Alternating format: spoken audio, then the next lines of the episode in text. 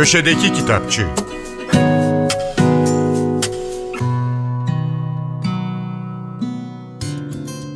Merhaba, ben Adnan Bostancıoğlu. Çağdaş Portekiz edebiyatının önemli isimlerinden Mario Claudio'nun Fotoğrafçı ile Küçük Kız isimli romanı Everest yayınlarından çıktı. Romanı dilimize Ceren Dalgıç Tuzcu çevirmiş. Mario Claudio 1941 Porto doğumlu.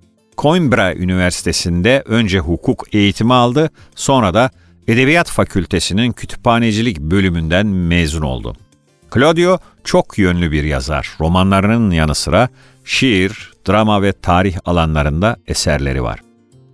Metinler arası oyunları seven Mario Claudio, bugün bahsini ettiğimiz fotoğrafçı ile küçük kızda çocuk edebiyatının en bilinen eserlerinden birinin arka planında ve satır aralarında geziniyor. Kitaplarında Lewis Carroll takma adını kullanan Charles Dodgson'ın Alice Harikalar Diyarında'yı kurguladığı zamana uzanıyor. Ancak Claudio merkezi Dodgson'ı değil, onun tanıdığı, fotoğraflarını çektiği, hikayeler anlattığı küçük bir kız olan Alice Liddell'i alıyor. Claudio, beyaz tavşan, tırtıl, kupa kraliçesi gibi karakterlerle donatılmış karmaşık bir harikalar diyarının karanlık anlarında olduğu perde arkasına bakıyor. Profesör Doktor Ali Satan, Doktor Merve Nur Tuzak ve Kıymet Yasavul tarafından yazılan Batı basınında Lozan, Yeni Türkiye ve Cumhuriyet Türk'ün Dönüşü isimli çalışma Timaş yayınlarından çıktı. Malum 1923 Türkiye için oldukça hareketli bir yıldı. Kurtuluş Savaşı bitmiş, taraflar artık Lozan'da barış görüşmeleri yapıyorlardı. Yerli basın gelişmeleri gün be gün Türk halkına duyuruyordu. Yadış basın, onlar Türkiye ile ilgili gelişmeleri nasıl sunuyordu? Türk'ün dönüşü, yani sözünü ettiğimiz kitap, Kurtuluş Savaşı'ndan sonra anlaşma için masaya oturan Türk devletinin kaderinin nasıl şekillendiğini, Lozan'daki mücadeleyi ve en nihayetinde Cumhuriyet'in nasıl kurulduğunu Batı basınının gözünden anlatıyor. İsveçli yazar John Ajvide Lindqvist'in Sınır isimli romanı deli dolu yayınlarından çıktı. Romanı dilimize Yonca Mete Soy çevirmiş. John Ajvide Lindqvist 1968 İsveç Stockholm doğumlu. Çocukluğunda en büyük merakı illüzyonistlikmiş.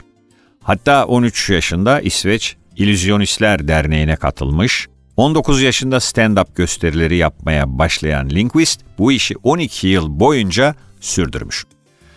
2004 yılında ilk romanı Gir Kanıma yayımlanınca bir anda büyük bir şöhrete kavuşuyor Lindqvist.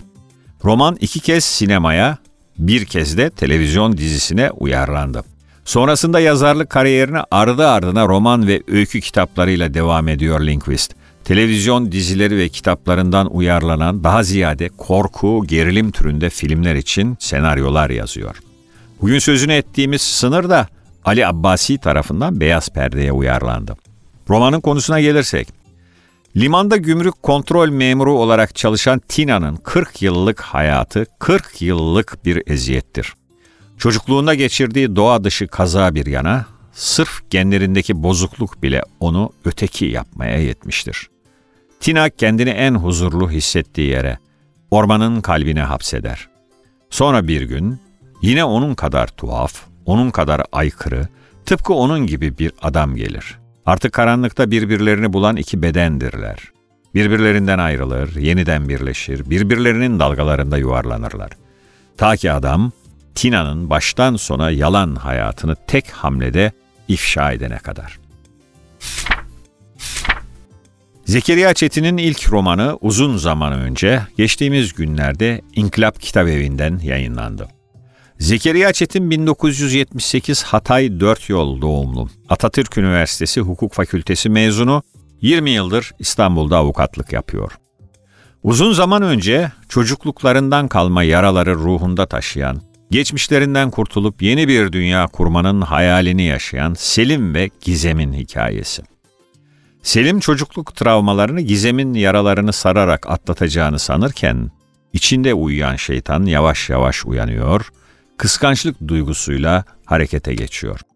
Uzun zaman öncenin tüm gelirinin Hatay depremzedelerine bağışlanacağını da belirtelim. Herkese iyi okumalar, hoşçakalın.